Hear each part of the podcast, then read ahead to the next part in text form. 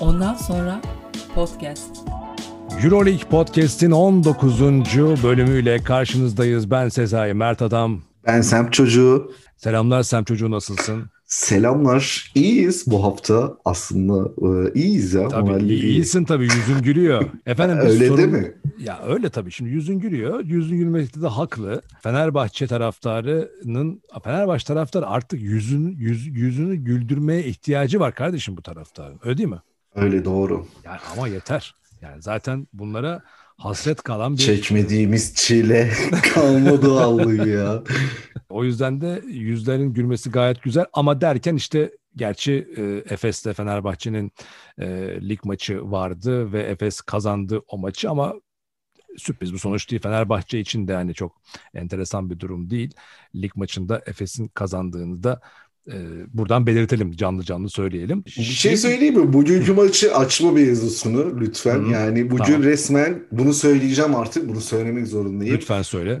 Hakem triosu kendi elleriyle aldığı maçı Efes'e verdi ve bütün Efeslilerin emeğini de yazık etti ciddi söylüyorum. Yani Efes kötü oynamadı ama yani 3 tane üst üste çok saçma hata yaptı yani gerçekten bunu söylemeden edemeyeceğim. Yani işin sonu ne olurdu bilemiyorum. Efes kazanırdı, Fener kaybederdi vesaire vesaire. Efes hiç kötü oynamadı bu arada Hı hı. ama hakem çok kötü katletti maçı yani. Hani heyecanlı bir son izleyebilirdik.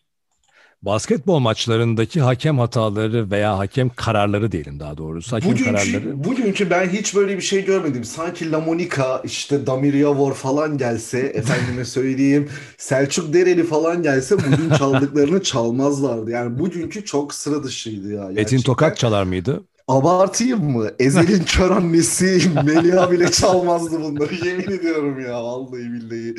Bugün yani e, güzel maçtı o da. Çok çok iyi maçtı. Harbiden kaliteli bir maçtı. Her iki takım da süper oynadı ama hakemler gölge düşürdü. Evet. Bu kötü bir şey. Peki tamam ama e, yani hakem ka- hakem karar lazım. ya hakem kararları çok tartışılmaz basketbolda bir tartışılması gereken bir e, değerdir, önemlidir ama futbol kadar tartışılmaz ama hakem kararları basketbolda çok etkili oluyor tabii. E, bu EuroLeague'de de NBA'de de çok konuşulan bir konu. Peki ne diyorduk? Bu haftaki konuşacağımız konulardan da biraz bahsedelim efendim. E, programın girişindeyiz. E, Fenerbahçe ve Efes'in maçlarını detaylı olarak yine inceleyeceğiz. E, magazinel e, konularımız var. Thomas Hörtel'in Barcelona uçağına alınmaması gibi konularımız var. Öne çıkanları da bu bağlamda konuşacağız. Öne çıkan maçları e, ve öne çıkan isimleri haftanın enlerini değerlendireceğiz. Ve tabii ki öncelikle maç sonuçlarıyla başlayacağız. Maç sonuçlarının devamında da e, Sem çocuğu ve benim yaptığımız tahminler üzerinden bakalım kim kimi kaç sıfır e, yenmiş ve de ne kadar başarılı olmuşuz tahminlerimizde. Bunlara yakından bakacağız. Sem çocuğu hazır mısın? Evet. O zaman Euroleague Podcast 19. bölüm vay be 19. bölüm başlıyor.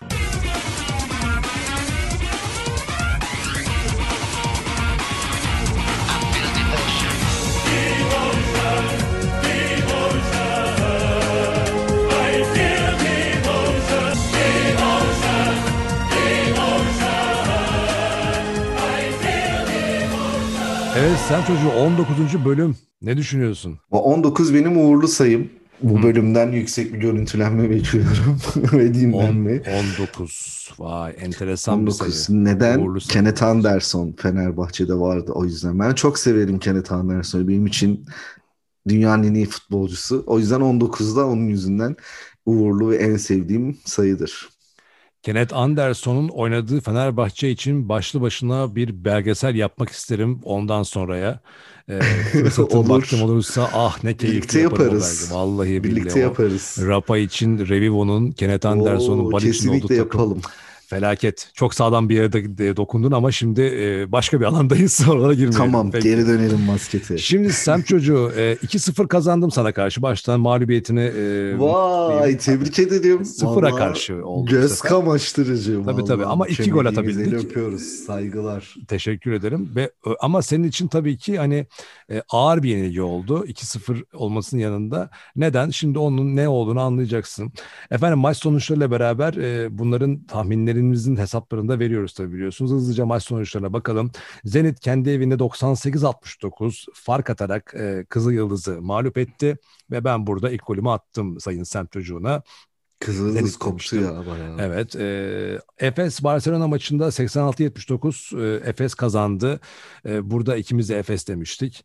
E, bu arada bir anons geçelim. E, geçen programda bizim de boşluğumuza denk gelmiş salı çarşamba maçlarını perşembe cuma diye anons ettik. E, oradaki yanlıştan dolayı da e, takipçilerimizden, dinleyicilerimizden özürler dileriz. E, işte biz de Tonga'ya düştük. Tarih değişikliği olmuş. Bu maçlar salı çarşamba oynandı. E, Maccabi Panathinaikos 89-81 Maccabi kazandı ve bu da benim ikinci golüm oldu. E, Sem çocuğuna karşı o Panathinaikos tarafında durmuştu. Asvel CSK maçında 87-78 CSK kazandı. İkimiz de CSK demiştik. Real Madrid Alba çok ağır bir yenilgiye uğrattı. 91-62 Real Madrid tarafındaydı ikimiz de. Jalgiris Bayern maçında 74-73 Jalgiris e, kazandı. E, ve bu maçta da e, ikimiz de yanıldık. İkimiz de Bayern Münih demiştik. Fenerbahçe Şimdi bak senin ağır yenilgi kısmına geliyorum. Fenerbahçe hmm. 84, Olympiakos 77. Bu maçta ben pas dedim. Ve sen dedin ki bana bir tane free win yaz Olympiakos dedin. Maçı Fenerbahçe kazandı. Yani kazanacaktın, 2-1 yapacaktın ve Olympiakos tercihinle o da gitti. İşte ağır kısım burası. Ee, Milano Baskonya ya sen çocuğu bizim bu Baskonya bilgisizliğimizden yemin ediyorum ben yoruldum. Yani Baskonya Baskonya ilgili... bizi çok ters köşe yaptı ya. Tabii aslına bakarsan bunun nedeni de var. Onu da konuşuruz şimdi maçlara geldiğimizde. 84-79 Milano deplasmanında kazanarak yine şaşırttı Baskonya. Ve bu da ikimizin Tonga'ya düştüğü maç oldu. Ve son olarak Valencia evinde 88-82 Himki'yi yendi ve burada ikimiz de Valencia diyerek doğru tercih yapmışız ikimizin ortak olarak düşündüğümüzde Efes, CSK, Real ve Valencia maçlarını doğru bildiğimizi, Bayern ve Baskonya tarafında ise yanıldığımızı görüyoruz. E, hesabımızı veriyoruz efendim. Ya bu hesap verme için niye söyledim biliyor musun? Şimdi bak Fenerbahçe maçına geçişimi nasıl yapacağım? Şimdi bak bizler e, şu anda bir televizyon kanalında veya arkamızda büyük sponsor desteğiyle falan yorum yapmıyoruz ama ona rağmen dikkat ediyoruz ne dediğimize. Ama ben okuyorum şimdi Fenerbahçe Beko ile ilgili iki haftadır. Kokoşkov istifa etmeli defol git Kokoşkov yok bilmem ne oydu buydu. Ya abi köşe yazarları yazıyor yani yazıyorsunuz yazılarınızı. Böyle ağır ifadeler kullanıyorsunuz. Sonra Fenerbahçe Beko Veseli'nin söylediği gibi basketbol oynamayı hatırlayıp biraz kendi toparlayıp bir galibiyet oluyor. iyi oynuyor. Ondan sonra vay işte Fenerbahçe kendine geldi. Abi çık hesap ver ver ya. Ya sen Kokoşko istifa et. Şimdi isim de vermek istemiyorum da şimdi vereceğim devam ederse aynı kişiye. Birkaç tane yazar var böyle görüyorum.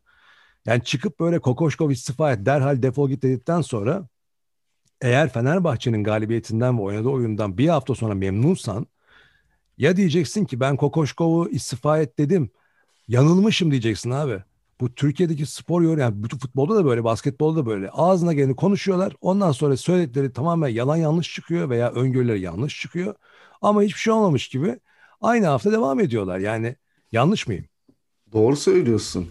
Abi bu, bu benim şu an geyik yapmıyorum. Gerçekten ciddi söylüyorum. Bir tüketici olarak da söylüyorum. Bu işin içinde olan insanlardan biri olarak da söylüyorum. Buradan dinleyenlerin de bu konuda e, bu işten özellikle para kazanan insanlara bu baskı yapması gerektiğini e, YouTube'dan olsun başka kanalda olsun bu işi yapan insanlar oldu o zaman yani. O zaman e, ne farkın kaldı senin başkalarından? Kafana göre konuş. Bir hafta sonra hiçbir şey yokmuş gibi devam et. Olmaz e, deyip e, Fenerbahçe Beko maçına böyle bir giriş yaptım.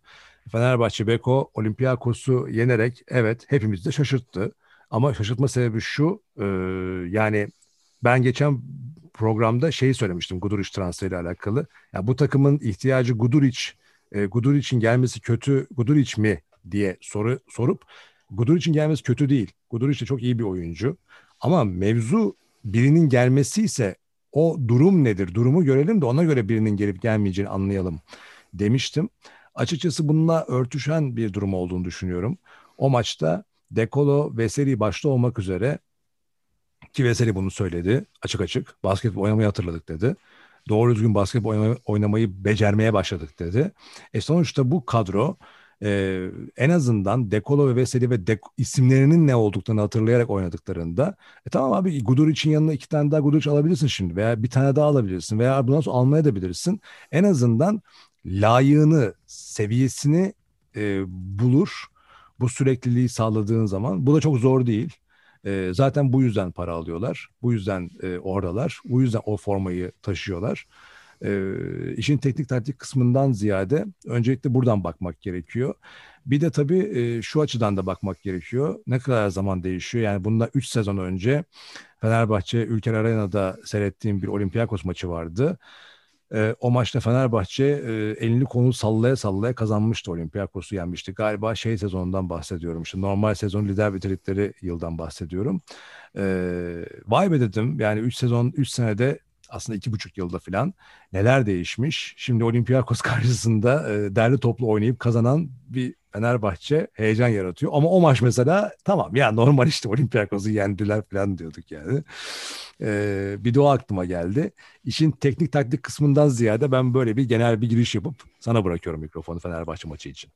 Şimdi Fenerbahçe ile ilgili güzel şeyler söyledin. Mesela şimdi bugün ben tabii Efes maçını da izledikten sonra aslında Gudur için neden geldiği biraz daha ortaya çıkmış oldu. Ee, şimdi bizde bir bitirici sorunu vardı. Ee, o bitirici sorununu e, çözmek için geldi. Mesela çünkü Ulanovas da mesela bir bitirici aslında. Ama onda beklediğimiz verimi alamadık. Dekolo'dan beklediğimiz verimi alamadık. Ee, yani bu hafta her şey yerli yerindeydi. Herkes görevini doğru yaptı. Veseli ben buradayım dedi. Elini taşın altına koydu. Ee, yani herkes çok iyi mücadele etti. Bana göre Nando De Colo yine e, sadece faullerle sayı buldu bu maçta. Yine isteneni vermedi. Bu Efes maçında da kötüydü. E, ama takımın geneli bir reaksiyon vermiş herhalde yaşananlara. E, Gudur için gelişi de bir olumlu bir hava katmış takıma Hı-hı. bir şekilde somehow artık nasıl bilmiyorum ama e, yani Guduric'e saygı duyuyor oyuncular. Eğer bu oturursa Guduric. Çünkü Guduric ilk geldiğinde Fenerbahçe'ye e, Next Bogdanovic olarak geldi. Hepimizin hmm. bildiği üzere. E, işte hani diyorduk ki NBA'ye gidip ne yapacaksın? Havalı sağlayacaksın. Gel Avrupa'ya kral ol. E, Guduric inşallah onu yapabilir Fenerbahçe'de. Hmm. E, ben biraz umutlandım. Yani en son umutlar ölür Obradovic'in dediği gibi. Veseli'nin tavrı özellikle son iki haftadır çok olumlu, çok pozitif. Yani zorla liderlikten ziyade, e, hani zoraki liderlikten ziyade doğal liderliğe geçiş yapmaya başlıyor. Bu çok önemli Fenerbahçe için. Çünkü e, mesela maçın gidip gelme anlarında mesela topladı takımı yani çok böyle ilginç e, hareketleriyle, mücadelesiyle 5 e, asist yaptı. Bence çok önemli bir katkı. Veseli gibi e, bir oyuncu. Yani normalde e, bence fundamental olarak biraz kazma Veseli ama yani müthiş bir Abi oyun Veseli görüşü. maçın sonunda Spanulis'e e, şey yaptı ya. E, blok koydu ya şeyde son atışında. Yani bu çok şey anlatıyor. İstiyor yani, işte eskisi gibi ya. eskisi gibi istedi. O Spanulis'e o blok yani Euroleague finalindeymiş gibi oynadı yani ha işte. gerçekten. İşi çok ciddiye al. Hani dedim ya zoraki liderlik gibi değil doğal liderlik isteyerek evet. kendinden ortaya koydu. Ee, bu anlamda güzeldi. Ee, yanına Danilo Bartel'i de çekiyor Veseli. Bu güzel bir şey. Etrafında böyle reaksiyon alması onun için yani hem onun için hem takım için çok güzel. Ee, ilerleyen günlerde daha net belli olacak e, neler olacağı. Başka transferler konuşuluyor. Hala. Transferler açısından e, yani şöyle bir şey muhtemelen Lorenzo bir tane Brown uzun... bu arada Lorenzo Brown'la ilgili bir şey söyleyeceğim. Çok Lütfen. özür dilerim. Lütfen. Lafını böldüm. Üç top çalması e, pardon evet. Lorenzo Brown diyorum. Lorenzo Brown 3 top çalmayla oynadı. Hı. Savunmada iyi işler yaptı ama hücumda çok çok kötüydü artık iyice oyun kurucu anlamında e, soru işaretleri artmaya başladı. Eğer Lorenzo Brown böyle devam ederse Hurtel'e bile iyi okey falan diyeceğiz gibi görünüyor. Onun bir toparlanıp sene başına dönmesi gerekiyor. Kenan çok yetersiz. Ee, Alex Perez geliyor şimdi. Alex Perez'den bir beklenti var. Alex Perez ne katacak? Bu takımın bir oynatıcıya, bir oyun kurucuya ihtiyacı var yani. Şimdi ee... transfer açısından bir, genel bir şablona baktığınızda hafta içi onu düşündüm. Şimdi mesela e, ilk konuşulan şey şu anda hani e, Johnny Hamilton'la bağları kopartmaya çalıştığı dedikodular hep dolaşıyor zaten. Yok, bu da o, o Sportando'da gördüm onu bu arada. Ee, öyle bir şey yokmuş. He, şeyi e, Hamilton takımda tutulmak isteniyormuş. Bu güzel bir haber. Buna çok Evet sen sevindim. seviyorsun ama ben şöyle düşünüyorum hani eğer bir transferden söz edecek olursak bundan sonrasında senin sezon başından beri söylediğin gibi hani bunu sen artı bir olarak değerlendiriyordun ama hani kadroya şişeceği için hani Hamilton'ın gönderilip yerine daha e- efektif olacağı düşünülen bir uzun takviyesi e, bu Hı. şu anda beklenti bu olur eğer olacaksa eğer. Ama şimdi sen az önce dedin yani e, en son umutlar ölür diye. Şimdi birincisi şunu belirlemek gerekiyor. Umudun ne? Yani umudunu e, Fenerbahçe'nin şöyle bir yere koyuyorum ben kendi açımdan. Fenerbahçe'den beklenti sezon başında da söylemiştim. Bu sene Fenerbahçe'nin geride kalan 5 yılda oluşturmuş olduğu markanın saygınlığını korumaktır bu sezon Fenerbahçe'nin ödevi. Yani şampiyon olmak değildir. Final Four yapmak değildir. Neden değildir? Çünkü bütçen küçülmüş, bir değişiklik yaşıyorsun, takımın yani böyle bir durum var ortada ve e, araya bir koronavirüs girmiş. işte geçen sene yaşanan krizlerin bu seneki bu sene etkileri var vesaire vesaire. Ama sen yani mesela Barcelona 5 sene durduktan sonra yeniden geri döndüğü zaman hani bir Olympiakos için, Real Madrid için, CSKA için bunları konuşuyoruz. Efes için de konuşuyoruz. Yani geri dönüşlerde e, araya verip geri dönüşlerde o saygınlık, o şaşırtmadan geliş şey sağlayan şey bir marka kültürü. Şimdi Fenerbahçe'nin bu sene belki önümüzdeki senede e, ihtiyacı olan şey o marka kültürünü e, taşıyacak saygınlıkla yürütmek. Ama şimdi asıl itiraz bundan önceki yani bu geride bıraktığımız atıyorum özellikle son 5-6 maçtaki 30 sayı farklı mağlup. Hayır 30 sayı da geçtim. Hep konuşuyoruz ya. Maçı bırakmalar, kopmalar, oyun disiplinden kopmalar, olmayacak hareketler bunlara itiraz vardı ki İspanya basınında işte zaten Jagirs maçı sonrasında bir şampiyonun çöküşü diye haber oldu yani. O millet ona takılıyor. Herkes oraya bakıyor yani. Fark gelsin sorun değil ama e, nasıl oynadığın önemli. Olympiakos maçında Fenerbahçe Beko o mesajı verdi. Umarım bunu sürdürürler. Yoksa bu sene playoff yapamasalar da ben açıkçası zaten öyle beklentim yok. Hani playoff olmazsa. Geçen sene vardı ama geçen seneki durumda bu seneki arasında fark var. Ee, bir de şey düşünüyorum hani roller konusu. Sen dedin ya az önce Bartel diye. Yani şimdi bakıyorsun bu takımda Bartel'in, Ulanovas'ın ve bence çok faydalı işler çıkaran Duchompierre'in rolleri belli. Veseli ve Dekolo'nun rolleri belli. Lorenzo Brown da geleceğini kendisi tayin edecek. Tam da senin söylediğin gibi. Bunun da rolü belli. Melih'in, Ahmet'in, Bobby Dixon'ın rolü belli. Gerald Edin'in de rolü belli. Ki çok sürdürülebilir bir rol değil belki Edin'in rolü ama onun da rolü belli yani. Hı hı. Dolayısıyla abi yapmanız gereken şey şu. Bu rolleri doğru bir şekilde uygulamak ve maç tam maça böyle e, işte bir gün yaz bir gün kış olmamak. Yani e, tutturacaksanız her gün Nisan ayını oynayın. Tutturabilecekseniz her gün e, her maçta atıyorum ilkbahar oynayın, sonbahar oynayın. Tamam yazı beklemiyoruz ama bari onu oynayın yani. Ama bir istikrar olsun. Bundan sonra artık bahanesi kalmadı. Çünkü takım bunu yapabileceğini gösterdi ve konsantre olduğu zaman e, ve Kokoşkov da artık hani çok fazla mıncıklamayıp belirli bir rotasyona döndürdüğü zaman bu takım çalışıyor abi şu anda. Yani en azından işte playoff 6 kalsa bile en azından marka kim şeyini, saygınlığını koruyor diye düşünüyorum. Ya biraz o, o, o yani artık o noktaya geldi herhalde ki işler böyle bir, bir el attılar bugün. Yani o reaksiyon güzeldi. Umarım bu reaksiyon devam eder. Olympiakos gibi sağlam bir takıma karşı da e, alınması gerçekten özgüven tazeleyen bir Galibiyet oldu. oldu. Aynen öyle ve hani Olympiakos'a baktığın zaman Olympiakos yine bildiğin Olympiakos. Yani bu maçı kazanabilirlerdi. Zaten sezon başından beri konuşuyoruz. Hatta bir form yükseldi. Onları haftanın takımı falan seçtik biliyorsun. İki bölüm önceydi Hı hı, galiba. hı hı. Yani Evet. Olympiakos aynı Olympiakos. Olympiakos mesela mesela işte demek istediğim şey bu. Hani Olympiakos Biraz Fener- Martin Hasan'ı falan durdurunca rahatladık yani. Şu orada Veseli. ama işte e, Veseli abi yok işte falan bu- var işte bunu söylüyorum. Yani o detaya mesela ben şu tarz yorumları Bir de Dechampierre'i de bir ekstra paranteze çalma. Hiç mention etmedik o adamı burada. İşte az önce söyledim. Az önce söyledim. Yani harbiden Çok verimli e, ya. Ben burada kalmak istiyorum diyor. bir daha Ee, çok yani verimli ben çok mi yani? umutluyum ya. Bence Şu çok an- verimli, çok istiyor, çok profesyonel.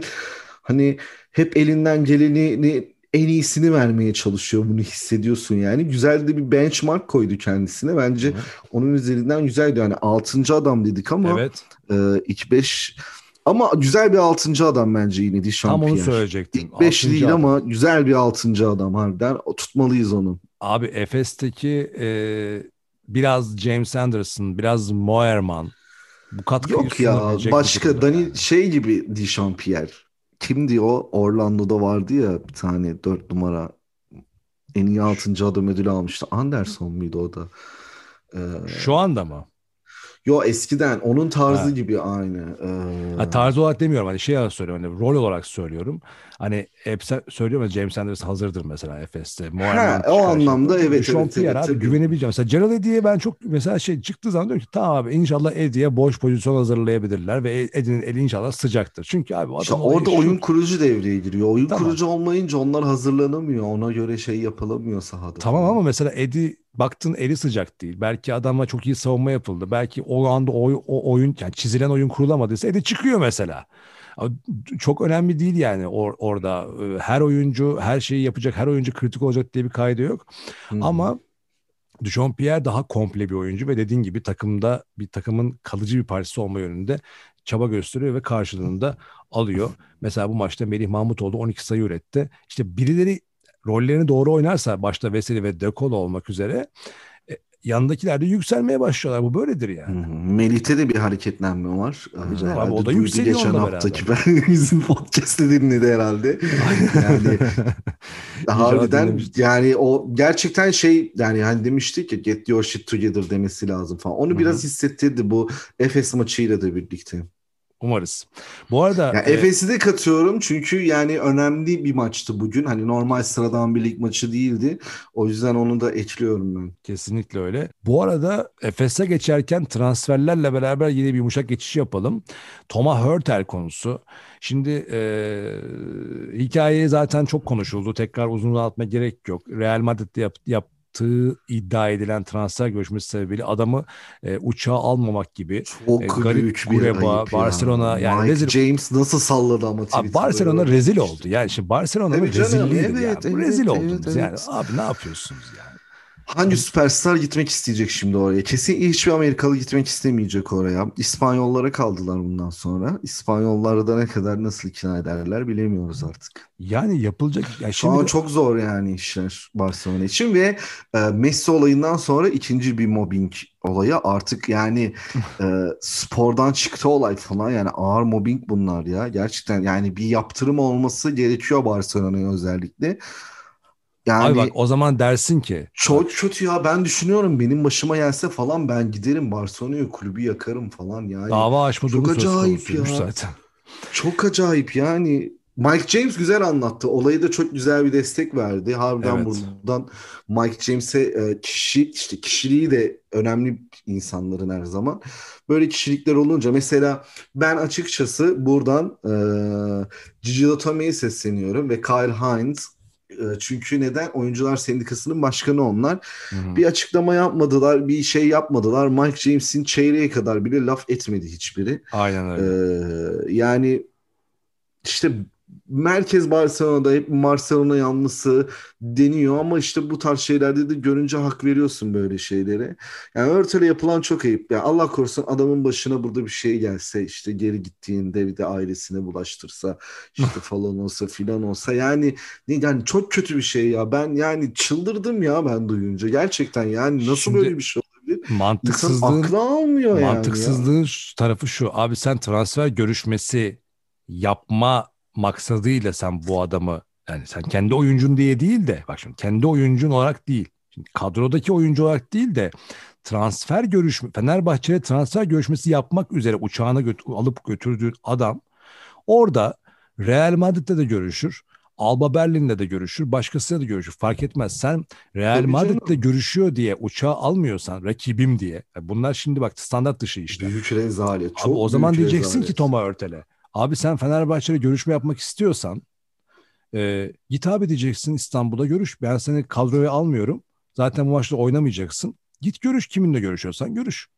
Yani sen Fenerbahçe olan görüşmesini niye sponsor ediyorsun ki Örtel'in zaten? Ondan sonra da Real ile görüşüyor. Yani Mike James anlatı çok güzeldi hakikaten. İstediğin takıma gidebiliriz. e, takımdan gidebilirsin benim istediğim takıma gidebilirsin. Ha, aynen öyle ya. Öyle bir şey olabilir ya. Ee, Öyle bir saçmalık olabilir Ya Barcelona ya? rezil oldu. Böyle büyük bir markanın böyle bir rezillik e, rezillik altına imza atması enteresan. Ama Thomas Hurtel'in menajerine büyük bir acemiliği var. Onu da söylemek gerekiyor.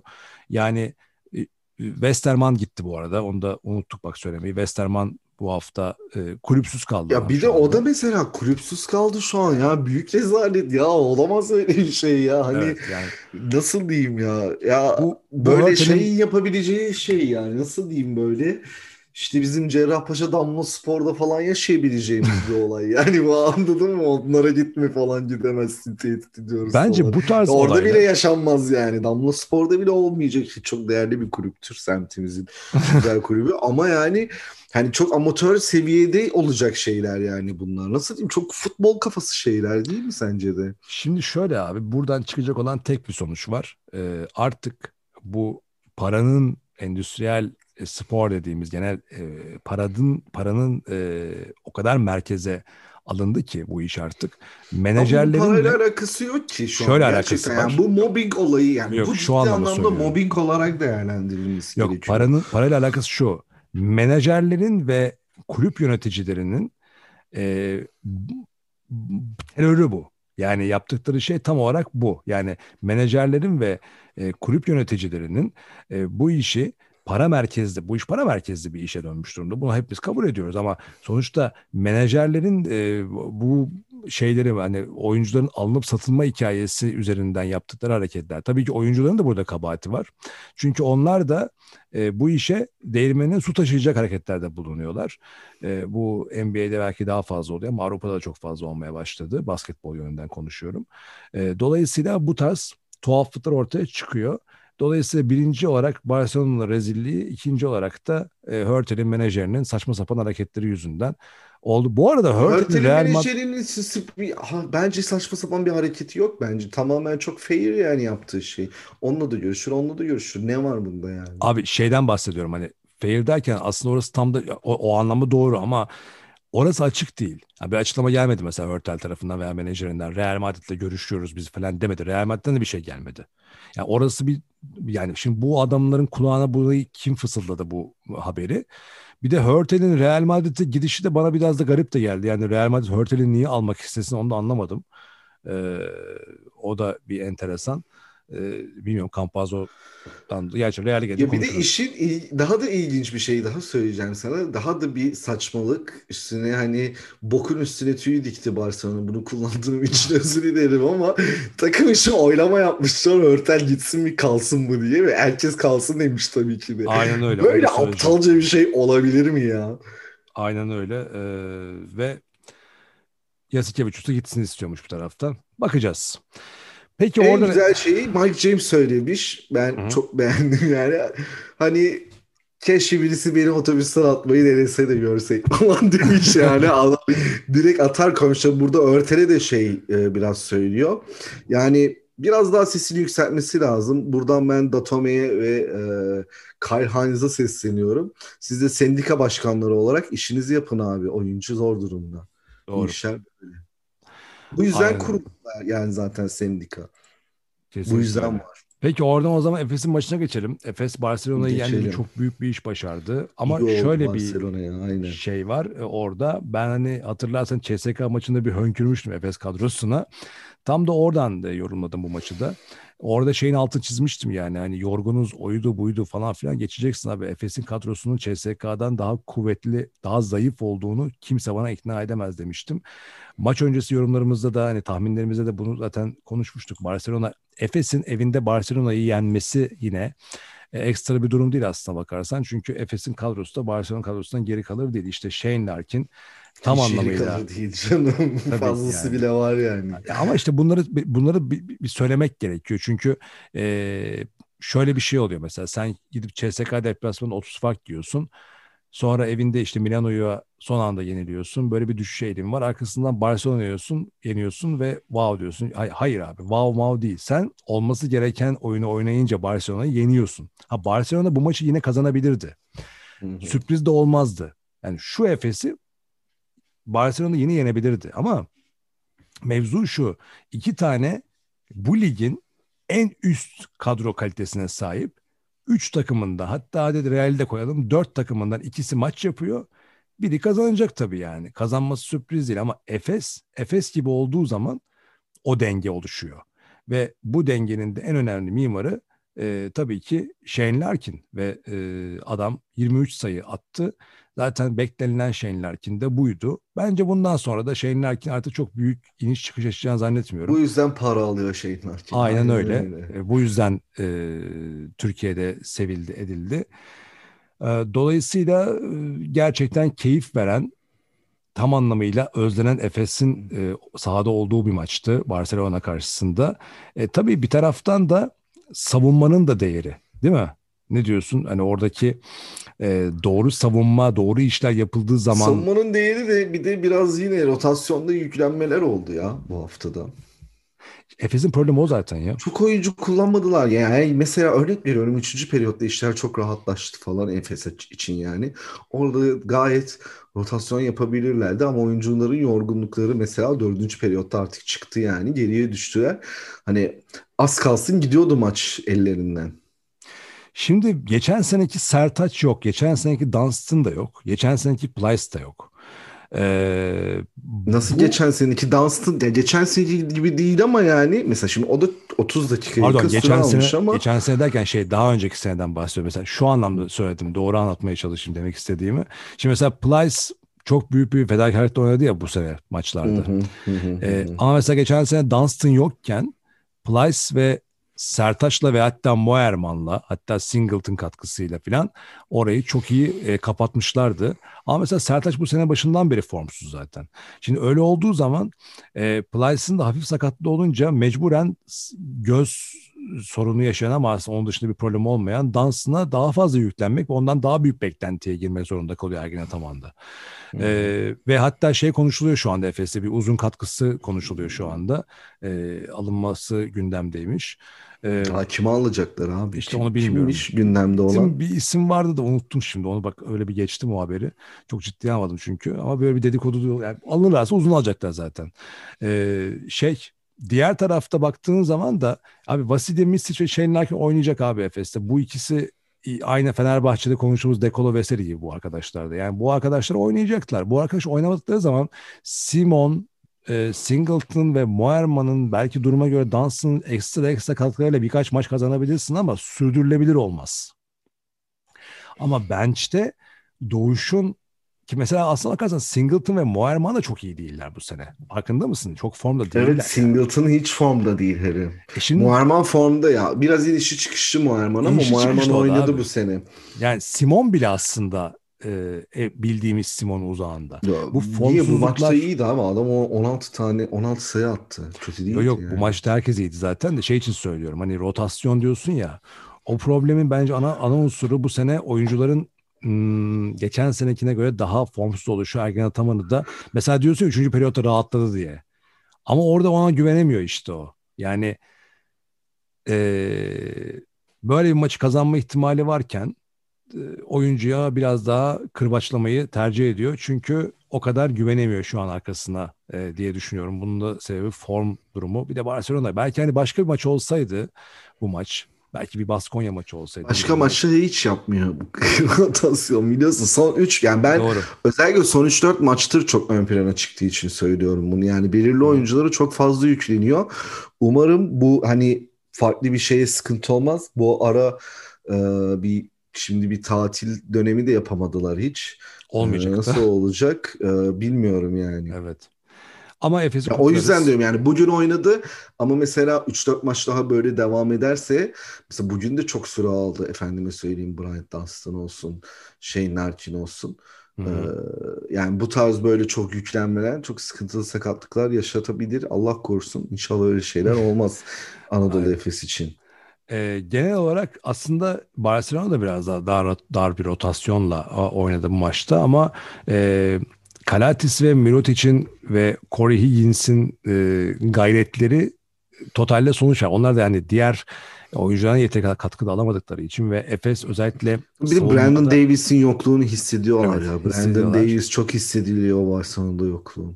Aynen öyle ve ben şey demiştim hani Nitro'yu açma hikaye esprisi yapmıştım Kalatis ve Mirotic için. O da olmadı. Nitro'yu Larkin açtı ee, ve kaçınılmaz e, bir şekilde Efes kazandı efendim. Şimdi o zaman haftanın öne çıkan e, maçları önce puan durumu sonra haftanın öne çıkan maçları üzerinden geçip haftanın enlerine e, bağlayalım diyorum. Şimdi Peki. haftanın öne çıkanları ve puan durumuna geçiyoruz efendim.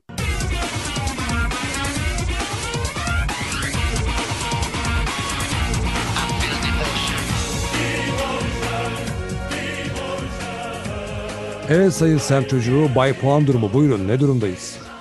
Evet, Köşe Bakkal'ın sponsorluğunda Euroleague puan durumuna hoş geldiniz. Ee, Euroleague'de bu hafta CSK liderliğini devam ettiriyor, perçinlediler. Böyle de devam ederler diye, gibi düşünüyorum ben. İkinci sırada Barcelona 11 galibiyet. Üçüncü sırada Real Madrid Campazzo'ya rağmen 11 galibiyet, 5 mağlubiyetle. Hemen arkasında Barcelona'nın. E, dördüncü Bayern Münih, beşinci Valencia. Onar galibiyetleri, altı mağlubiyetleri var. Onları takip eden dokuzar galibiyetli Zenit, Armani ve Žalgiris de 6-7-8. sıralarda. E, Efes e, 8 galibiyetli 9. E, Baskonya 7 galibiyette onları takip ediyor. Onun arkasında Olympiakos ve Maccabi yine 7'şer galibiyette. Alba Berlin 6 galibiyet, 9 mağlubiyet ve 1 maç eksiğiyle 13. sırada. Fenerbahçe'de 6 galibiyette onu takip ediyor. Onun altında da Panathinaikos ve Asvel 5'er galibiyet ve e, birer maç eksiği var onların da. E, ve Kızıl Yıldız e, yine onları 5 galibiyette takip ediyor. 17. sırada Kimki e, havlu atmış gibi gözüküyor ki galibiyetle. ki, ki hiç hak etmiyorlar aslında ya. Öyle bir durum var ya. Ya bence çok güzel kadroları var ama Kurtina İyi de oynuyorlar. artık 7-8 senedir orada. Belki adam da mı sıkıldı? Yeni bir koça mı ihtiyaçları var? Ya bilmiyorum. O kadronun hakkı iki galibiyet değil yani. Değil asla, asla değil. Ya, ya mesela şimdi şu şu durumlarda mesela Euroleague'in tabii daha erken yine aslında da yani böyle 20. haftalarda 22. haftalara falan geldiğin zaman dipte bu kadar hani böyle öbüründen arası açılmış sonda olan takımlar e, şeydir yani hani kötüdür. O takım takım kötüdür zaten yani. O normaldir onun öyle ama Himki öyle değil. Ben orada bir değişiklik olacağını düşünüyorum. Oranın Olacak olacak Maalesef- orada. Greg Monroe gidiyor. hmm, Greg Monroe Nereye gidiyor? gidecek. İşte serbest bırakmışlar galiba. Öyle mi? Ha, ben atlamışım geçen gördüm evet.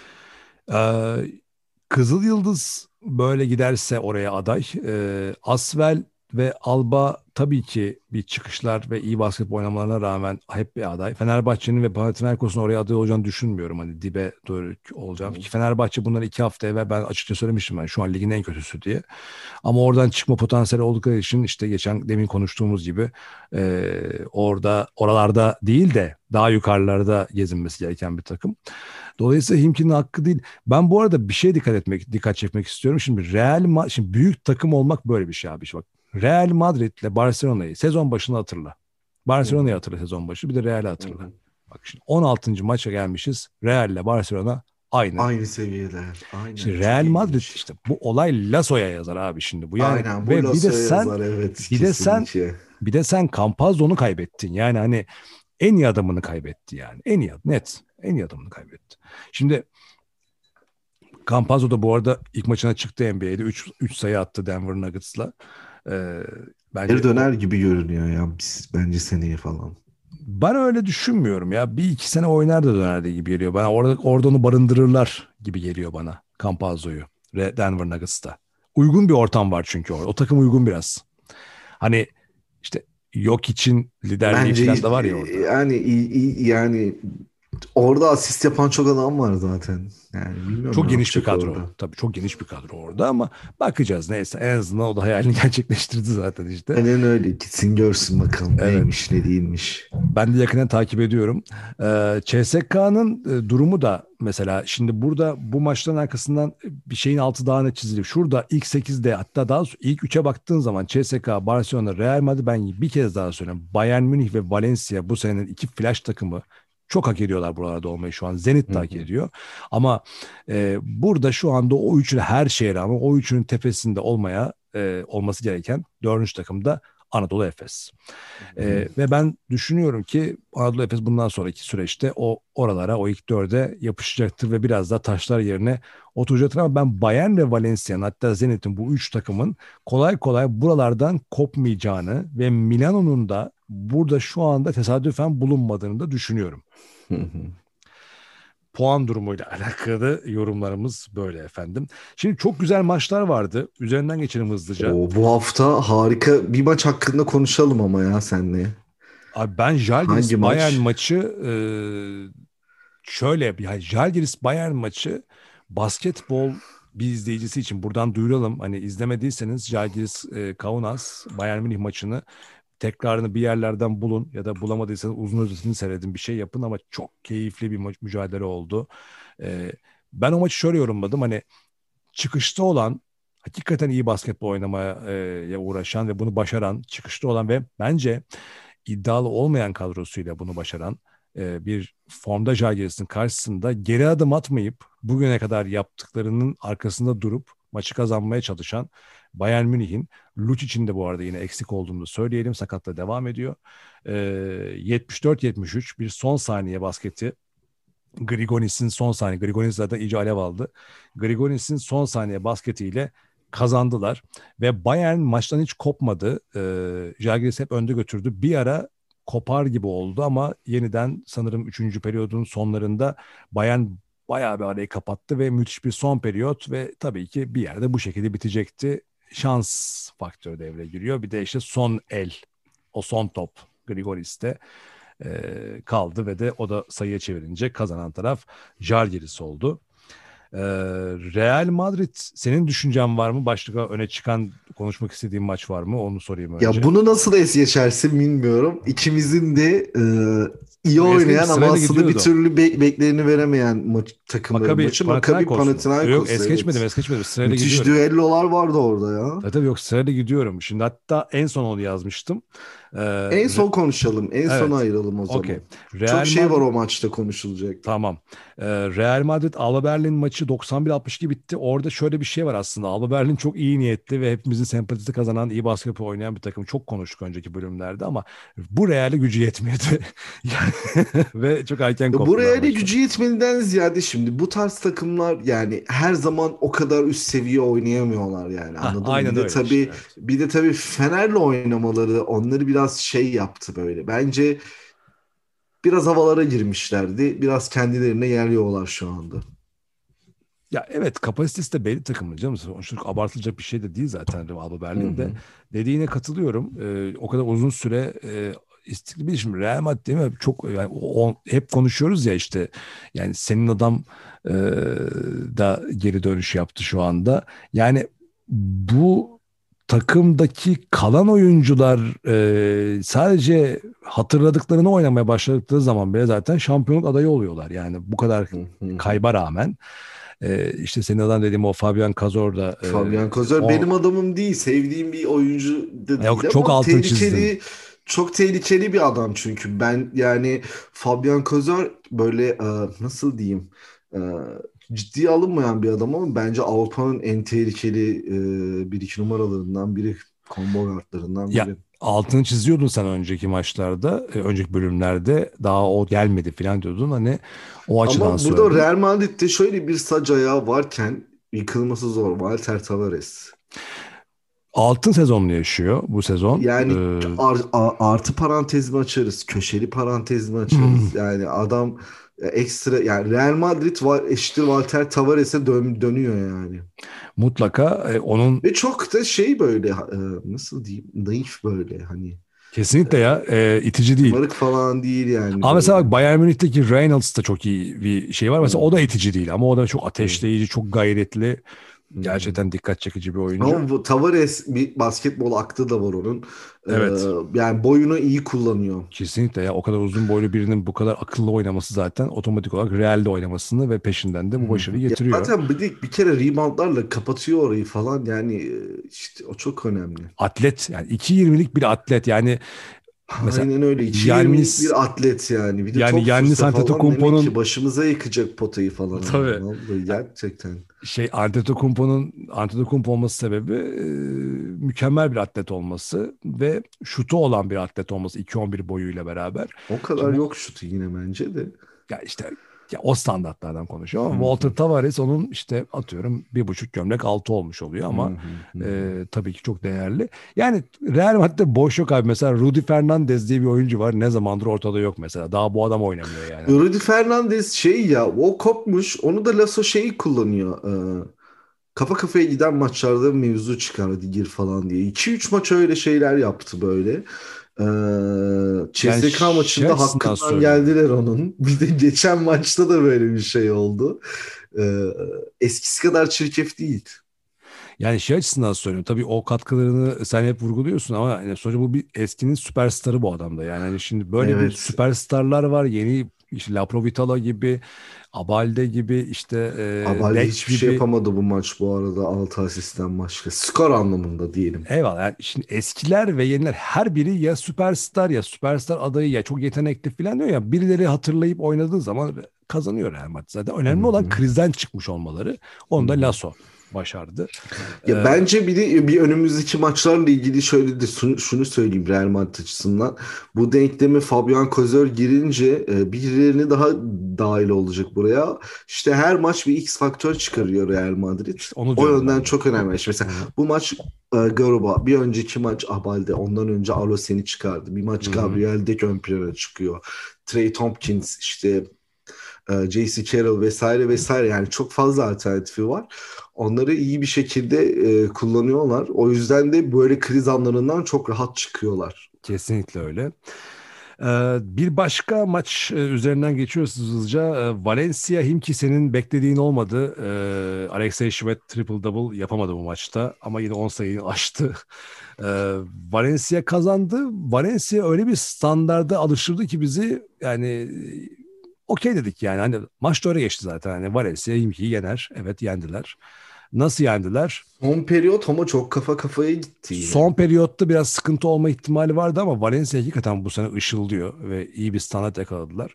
E tabii biz de şimdi Disiplinlerinden de taviz vermiyorlar. Yani disiplinli bir öyle. takımlar. kesinlikle öyle. Derek Williams gibi oyunculara sahip olmalarına rağmen. Aynen öyle. Bu arada Jalgiris'te de Derek Williams demiş ki aklıma şey geldi. Geoffrey Loven geldi. Jalgiris'te başarıya önemli katkı sağlamaya ve o takımın iyi bir parçası olma konusunda oturdu iyice yani. Geoffrey Loven. İyi oldu ya ben diyordum işte Fenerbahçe gönderin şu adamı diyordum. Bak adam yerini buldu yani. O, onun yeri orasıymış demek ki. Ee, Milan Baskonya maçı enteresandı. Şimdi hani biz Baskonya Evet. Nasıl Baskonya- kaybetti Milan? Ya şu? Bas, Baskonya için biz hani yanlış tahmin yapıyoruz diye burada şeyini yayında yapıyoruz ama şöyle bir şey. Bunun bir nedeni var. Ya bizim Baskonya konusunda tutturamayışımızın nedeni Baskonya nasıl bir takım kendi de bilmiyor ki. Yani şu anda öyle bir takım bu takım yani. Hakikaten e, Fenerbahçe'nin beteri aslında bakarsan. Çünkü Fenerbahçe'de en azından şunu söyleyebiliyorsun. Diyorsun ki abi bu takım ne oynuyor? Bir karar verin diyorsun ama şunu şunu söyleyebiliyor işte Olympiakos maçında olduğu gibi. Abi biz işte Veseli, Dekolo falan baktığın zaman abi bu takımın şöyle bir potansiyeli de var. Şimdi Baskonya'ya baktığın zaman bu da yok. Yani mesela bir maçta mesela Alec Peters veya Yusuf'a Fal e, çıkıp bir maçı kurtarabiliyor. Bir maçta Henry Pierre bu maçta olduğu gibi coşabiliyor falan böyle. Ama mesela ya da Zoran Dragic.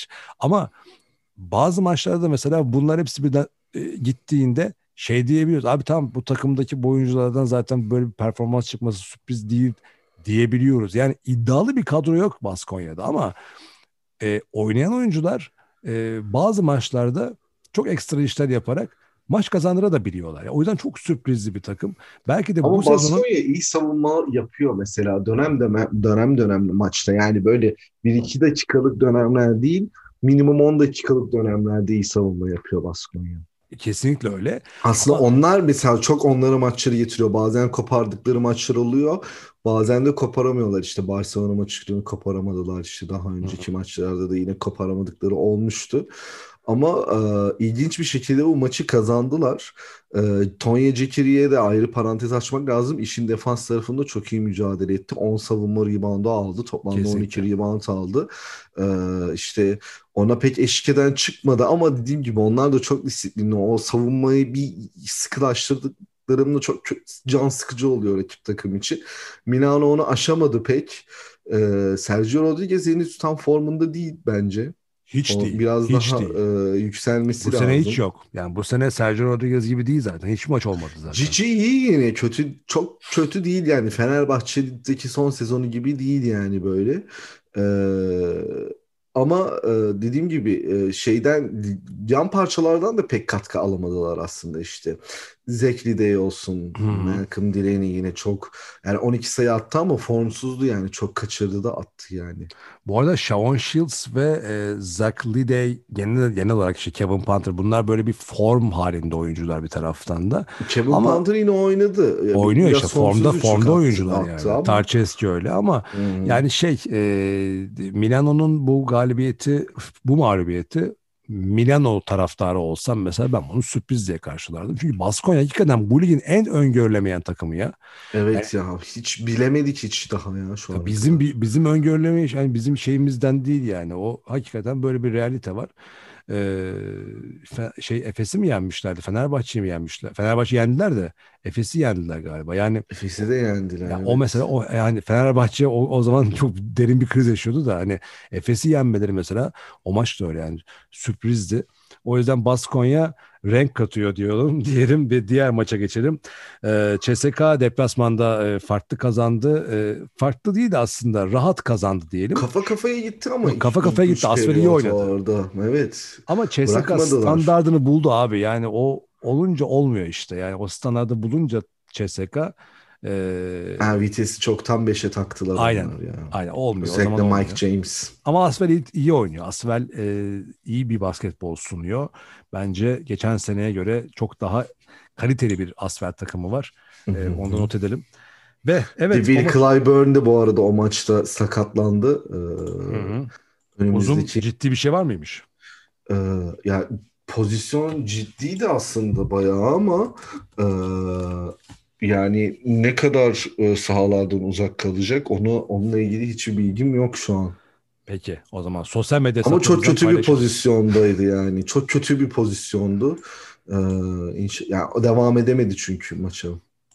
Bu arada duyurusunu yapalım. Sosyal medya hesaplarımızı açtık efendim. Ee, yakın zamanda buradan da postlarımıza ve kısa e, olarak teaserlerimize ulaşabileceksiniz. Teaserlarımıza. Ee, Euroleague Podcast, Instagram ve Twitter hesaplarını da takip edin diye buradan duyurusunu yapalım. Ee, şey Geçelim o zaman senin maça Maccabi Panathinaikos e, Nedovic e, 41-45 verimlilik puanıyla e, zirve yaptı ama bir küçük yorum yapayım sonra sana bırakayım. Ee, Küçük değil büyük yorum da yapabilirsin. Yap yani Yok. yorum. Bu maç üzerine konuşulabilecek ilginç bir maçtı çünkü gerçekten. Ya şimdi kendimi övmek gibi olacak ama yani maç Öv öncesinde abi. şimdi geçen hafta ben şey demiştim yani Panathinaikos övmüştüm biliyorsun bayağı bir. Sonra da hı. tahminlere gelince bu kadar övgüyü kenara bırakıp Makabi diyorum demiştim. Bunun nedenini de şey demiştim hatırlarsan işte ya Makabi daha ya bu maçta olmuşu seçiyorum. Makabi daha olmuş bir takım diye. Maçın genelinde e, ben çok dikkat ediyorum hani basketbol maçlarında özellikle çok belirleyici oluyor. Panathinaikos, e, Nedovic'in ekstra performansının yanında ya Panathinaikos iyi işler yaptığı periyotlar, sekanslar oldu maç içerisinde ama Maccabi hiç ona galibiyet e, yüzü göstermedi yani maç boyunca. Yani galibiyeti ben aldım dedi maçın başından sonuna kadar. Maccabi bu maçı ben kazanacağım dedi zaten. Nedovic'in e, iyice patlama yaptığı zamanlarda bile mesela hiç geri adım atmadılar. İşte o, bir şey yapıyor ama arkasından Wilbeck'in geliyor. Üçlüğü çakıyor Scottie orada. Wilbeck'in aynen. Yani- Ve Otello Hunter. Otelo Hunter O çok eski iyiydi. Olympiakos günlerindeki gibi oynuyor. Çok çok iyi oynuyor. A- Çok aynen formda şu öyle. anda. Çok formda. Bir de Maccabi'deki oyuncular tek tek de formdalar şu an. İşte Bryant gibi oyuncular falan. Ee, bir form dönemine de girdiler ama ya maçın genelinde Panathinaikos hiçbir şey söyleyemem. Eksiklerini senden dinlemek isterim ama ee, kötü oldu yani kötü olan bir Panathinaikos'tan dolayı değil, iyi olan bir Maccabi'den dolayı bu maç kaldı ki son bölümde kapattılar farkı. Değil mi yanlış hatırlamıyorsam? Yani son e, periyotta e, bir atak yaptı. Üçüncü periyotta Yok, bir üçüncü önemli- periyotta Üçüncü farkı periyotta kapattılar. Dördüncü periyot çok kafa kafaya, kafa kafaya gitti. gitti. Son bir buçuk dakikada, bir dakikada koptu maç. Aynen öyle ama hani özel ilk yarıda o Maccabi o şeyi verdi onlara mesela ilk yarı. işte Tabii ilk çeyrekte bir dominant bir şey oldu ama işte sonra Nedovic geri döndü. Ama Hı hı. burada e, ya ben senin başında da söylemiştim bunu. Panathinaikos'un Yunanlarında bir problem var. Nedovic'i çekemiyor mu artık Papa Petru bilmiyorum ama mesela Papa Petru çok kötüydü bu maç. 6'da 0 2 sayılık ne demek ya? Evet. Saçmalık yani. Eksi 4 verimlilik puanı.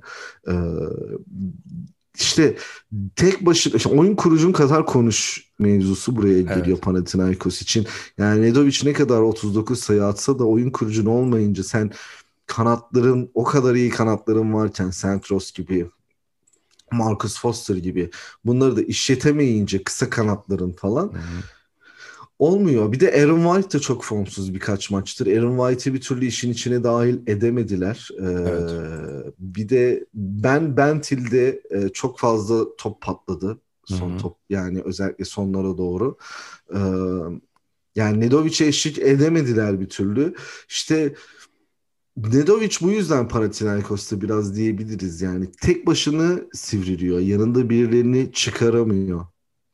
Ben Sheldon Mack'in çok doğru bir e, katkı olduğunu düşünüyorum. İlk maçından beri O da etkisizdi ettiğimiz. bu maç pek yoktu ama işte dediğim gibi Nedovic tek tek tek başına oynadı yani. Evet ama Yok bir de oyunu- iyi bir yani. iyi bir Makabi vardı abi. İyi bir Makabi olunca hani bu mesela işte Scottie Wilbeck'in belki de belki de toplam kariyerinin en güzel zamanlarını yaşıyor bu sezon. Hı hı, Ee, hı. ve dediğim gibi tek tek baktığın zaman mesela Cicic'te bir düşüş olduğunu geçen de konuşmuştuk ama mesela Dragan Bender'den e, tut işte Otello Hunter'a kadar özellikle Bryant'ta ciddi bir e, yukarı doğru gidiş var formları.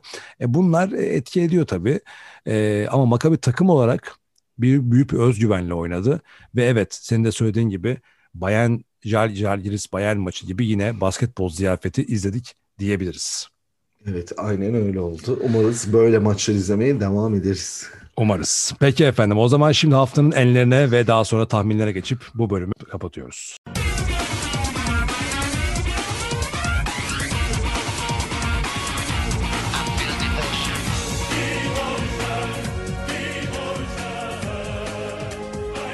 Haftanın enleri, haftanın takımı ödülünü sen mi anons edersin? Sen anons et. Bence hak ettiler Anadolu Efes. Anadolu Efes evet. Biz buraların takımı izlediler. Evet. Ve ama Anadolu Efes'ten de şunu rica ediyoruz yani. Lütfen şu ödülü de alın. Bizden bak bu değerli ödülü kaptınız. Lütfen ondan sonra sükut hayali uğratmayın. Daha sonra artık şu e, yukarı tırmanışınızı gerçekleştirin. E, haftanın oyuncusunu da e, Yan Veseli ve Shane Larkin olarak e, duyuralım mı? Shane Larkin'e verelim ya. Ben Shane Shane Larkin Larkin'e hak veriyorsun ama Yan Veseli de e, Fenerbahçe için çok değerli bir oyuncu olduğunu hatırlattı ama Shane Larkin gerçekten şeyi söyledi yani. Arkadaşlar e, unutmayın ki e, Duydum ki Mike James bana diss atmış ben de buradayım dedi. Aynen öyle oldu. Gülben Ergen'in şeyi var ya e, meşhur lafı unutmayın ki bana hiçbir şey olmaz. Shane Larkin de Evet. ki, unutmayın ki bu- Gülben Ergen'den. Shane Larkin de dedi ki bu maçta unutmayın ki Eurolig'in en değerli oyuncusu benim dedi ve e, bunu da gösterip Barcelona'ya disini attı diyor. Senin lafın senin ağzında konuşuyorum dis attı. Ve haftanın koçunu da Martin Schiller'ı ön plana çıkarma kararı aldık. Bu da şundan dolayı ben hep aslında daha önce biz Martin Schiller'ı konuştuk seninle burada ama Martin Schiller yani şu Jalgiris'in bu, bu e, çok büyük vaatte olmayan kadrosu bu sezon için konuşuyorum. E, kadrosunu çok disiplinli bir hale getirip bir de üzerine oyuncuları tek tek e, gayretli, iştahlı bir form haline sokarak son dönemdeki tırmanışını da sağlamasıyla Martin Schiller bir de Amerika'da e, kolejden gelen bir hoca kendisi.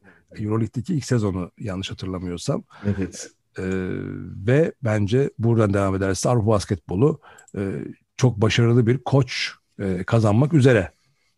Aynen 2019-2020 sezonunda e, NBA G Ligi'nde e, yılın koçu seçilmiş bir Ha, isim. Evet. O kadar da boş değil ama aslında burada işte Adam niye o basketbol kadar da boş var Boş mu yani. dedik?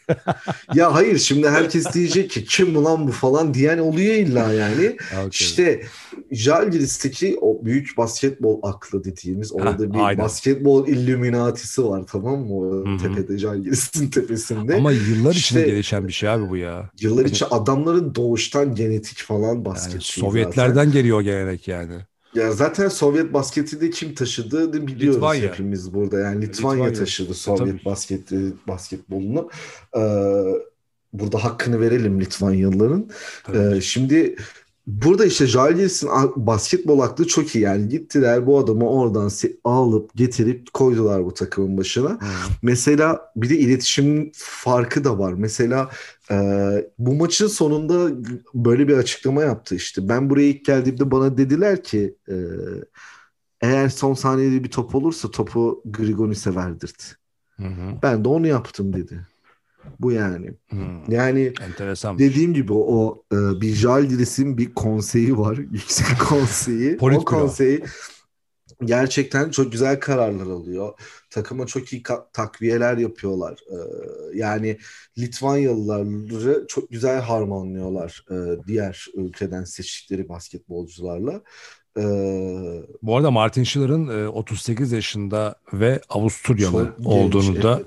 ayrıca not edelim. Çünkü e, bir de işte dediğin gibi hani NBA e, G League'de bir kariyer yapmış bir insan kendisi. Ya benim için bir de ekstra dediğin gibi Yasikevicius gibi fenomen bir karakterle Euroleague'de son 5 yıldır Yasikevicius'la anılan, Yasikevicius'la Final Four oynayan e, ve arkasından bir e, süperstar transferi şeklinde Barcelona'ya gidişinin ardından gelen ve bu kadar Avrupa tecrübesi olmayan e, 38 yaşındaki bir koçun e, şu ana kadar sergilemiş olduğu performans gerçekten çok başarılı. Ben şu Avrupa tecrübesine falan katılmıyorum ya biraz. Abi bir koç koçsa koçtur ya. İşte yok yok ben şey anlamı söylemedim. Ya. ya şş, ona bir küçük sadece şu yok ben katılıyorum sana. Bir küçük şöyle bir şey var yalnız. Hani bir koçtu geçen bir şey söyledi. Yani dedi ki e, Ergen Ataman'ı biliyorum, e, şeyi biliyorum işte Itudis'i biliyorum ama Kokoşkov'u bilmiyorum. Onunla da şimdi bu maç tanışacağız. Yani onların arasında bizim pek göremediğimiz ama birbirlerini çok iyi tanıdıkları oyun tarzlarını, taktiklerini, hamlelerini tabii, tabii, tabii, tabii. bir takım ilişkiler var. O açıdan e, ilk bir iki sezon o açıdan ama sadece zorlayıcı olabilir. Bir de e, Litvanya'da çalışıyorsun, Euroleague atmosferine giriyorsun ama a, a, a, şeyden geldin. Hani mesela Kokoşko Obradovic'in yardımcısı Slovenya milli takımında şampiyonluk kazandı. NBA'de head coach oldu. Head coach assistant oldu NBA'de ama. Şimdi bu var. Öbürü de G gelmiş abi. yani şimdi arada bayağı fark da var. Kokoşkov'la baktığın zaman ilk sezon olarak söylüyorum. Ya ama işte diyorum ya o basketbol ortamıyla alakalı. Şimdi Jalgiris'te tek ortam basketbol anladın mı? Evet. Bir tek basketbol var Litvanya'da. Litvanya ya gittin mi bilmiyorum ama e, orada da görürsün. Yani e, Sırbistan'dan e, sonra basketbol ülkesi diyebileceğimiz bir yer. Tabii tabii. Ee, yani yemekte basketbol diyorlar o durumdalar adamlar. Ee, bunun etkisi var mesela o geçiş o yüzden bu kadar kolay yapılabiliyor ama bizde şu an öyle bir şey yok yani bizde maça Gökhan Gönül izlemeye geliyor yani biz böyleyiz yani anladın mı? Tabii tabii yok. Yani o yüzden tabii ki de bu bazı şeylerin geçişi hemen kolay olmuyor. Mutlaka çok büyük farklar var. Ben diyorum ya orada bir konsey var ama bizde bir o konsey yok işte. O yüzden ben, o geçiş belki biraz daha sancılı oldu. Yok ben Kokoşkov'la e, Fenerbahçe bazında değil de şey açısından karşı, karşılaştırdım. Hani Hayır Amerika'ya Avrupa geçiş açısından zaten başka Hı? kimle karşılaştırabileceğiz ha? şu an? Aynen öyle. Yani. yani şey için söyledim hani o Schiller daha da dezavantajlı olmuş oluyor. Ama dediğin gibi o koşullar farklılığı sebebi o da ona yardımcı oldu. Ee, o açıdan da kendisine bu haftaki en iyi haftanın koçu ödülünü verdik efendim. Şimdi ya haftanın... Bir de bir şey daha ekleyeceğim. Şimdi mesela orada hani diyorum ya basketbol ortamı falan. Şimdi burada tabii ki Kokoşkov'dan çok yüksek beklentiler var. O belli bir stresin altında çalışıyor.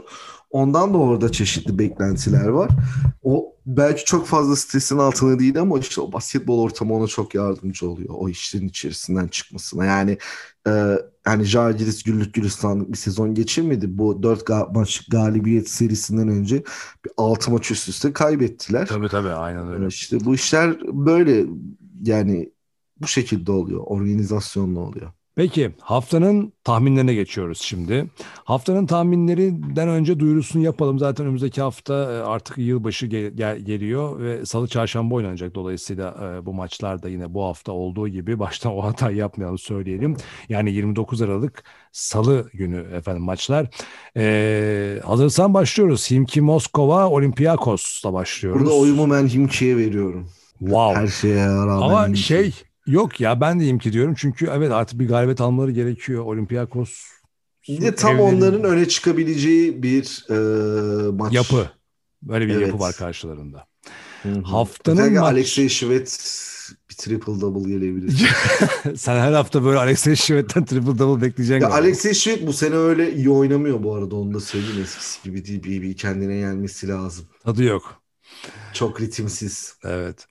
Anadolu Efes Real Madrid haftanın maçı diyebileceğimiz Anadolu Efes. maçlardan bir tanesi hatta belki de haftanın maçı ilan edebileceğimiz maç bu. Bir Anadolu Real Efes, Madrid Real kendine Madrid. getirirler. Sizin bir ifadeniz Abi. Bir Anadolu de kazanmak Efes- zorunda zaten Efes. Aa, umarım kazanırlar çünkü çok tatlı olur kazanırlarsa. Güzel bir Sen pek galibiyet inanmıyor olur. gibisin. Hayır inanmıyorum. Real Madrid diyeceğim. Gerçekten. Evet. Oo, mevzu. Haftaya görüşürüz. Mevzu var haftaya. Aa, satış. Umarım bak söylüyorum umarım kazanırlar. Ee, kazanırlar. Sen çok Efes mutlu de içmiyorsundur artık. Yok. Ha yok değil canım. Satış Ona, ona, şey ona yanıt vermedim. Ona, ona yanıt vermedim. Ona yok demedim. O başka canım. O, o- onun yeri ayrı da. Ee, ya şey yaptım, şey düşündüm ya. Real Madrid bir konsantre oldum böyle Mustafa Denizli'nin söylediği maçı kafamda oynadım. Bir, bu, bu maç eh, çıkmadı yani. Ben Real Madrid diyorum ama Efes kazanır umarım. Peki tamam o zaman haftaya görüşürüz. Haftaya görüşürüz. Ee, Alba Berlin Jalgiris maçı var yine salı günü. Burada da Jalgiris'e veriyorum oyumu ya. Ben Alba diyeceğim. Peki yine karşı karşıyayız karşı maçta da. karşıyayız. Güzel güzel. Ee, Maccabi Zenit maçı İkisi de senin takımın. Hadi İkisi bakalım. benim takımım ama ben bu sefer Ben Maccabi Maccabi- diyorum. Maccabi. Ben de Maccabi. Maccabi. Birlikte Maccabi'deyiz. aynen öyle. Ee, Baskonya geldik yine Baskonya'ya. Baskonya Valencia maçı var. Hmm, Valla ben bu sefer Baskonya diyeyim yani. Çünkü e, Baskonya evinde Valencia'yı yenebilir diye düşünüyorum. Çünkü Ben Valencia alır diyorum. Çok rahat alır tabii. Valencia demeni zaten hiç kimse şaşırmadı şu anda da.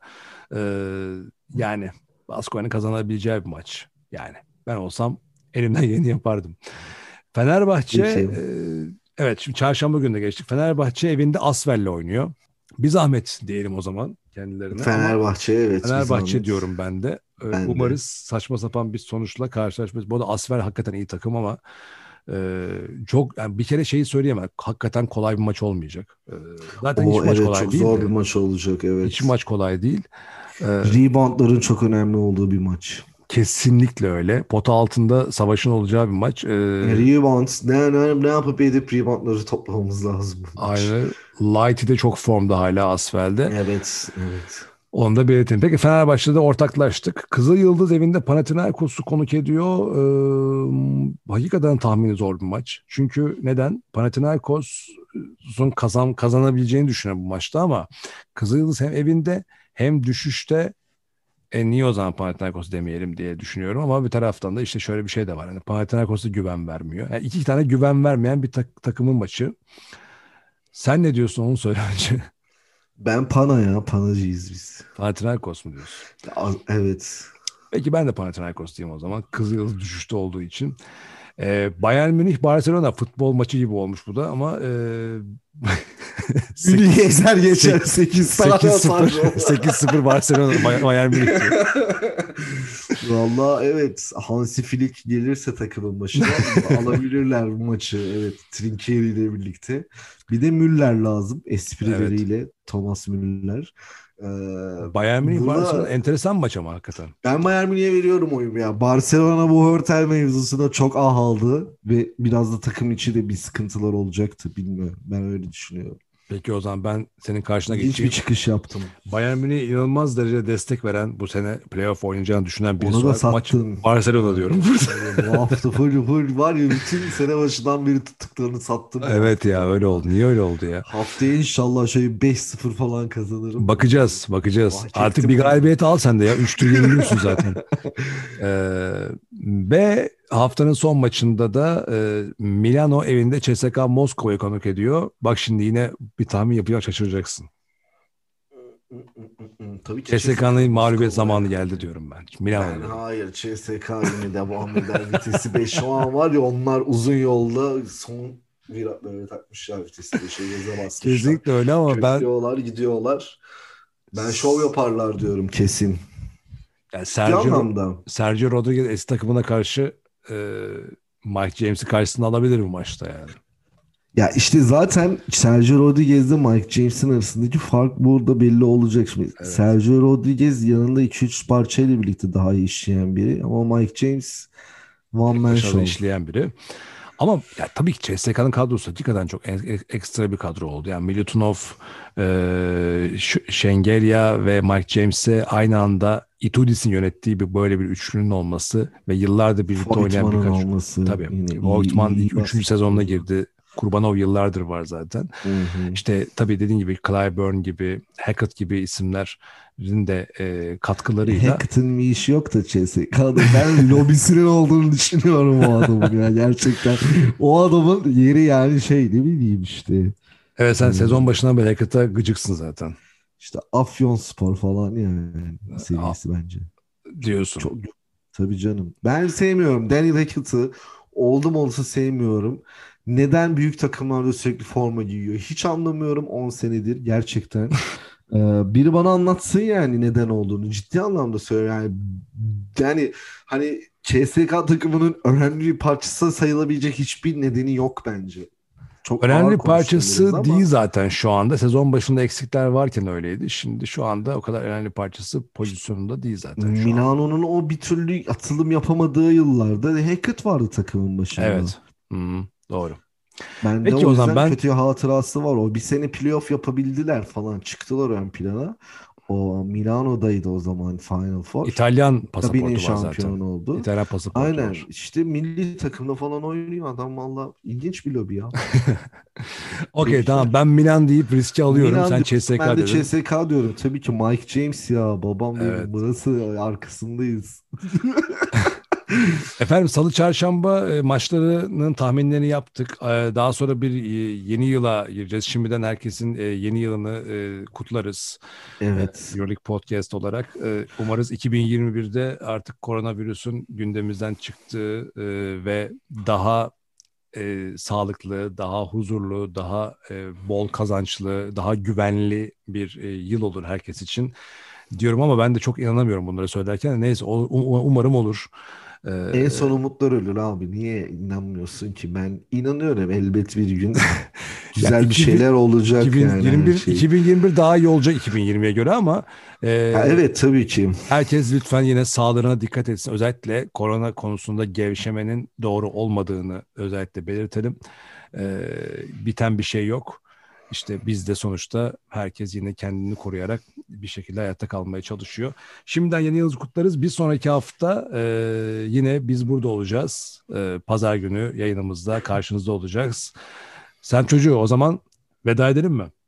Veda edelim. Ben de herkese iyi seneler diliyorum. Umarım dediğin gibi 2021'de e, güzel şeyler yaşarız. Sağlıklı, huzurlu Umarız. e, ve güvenli bir yıl geçiririz. E, ve her şey normale dönmeyecek. Eskisi gibi de olmayacak onu biliyorum ama en azından biraz daha iyi olsun istiyoruz. İnşallah olur.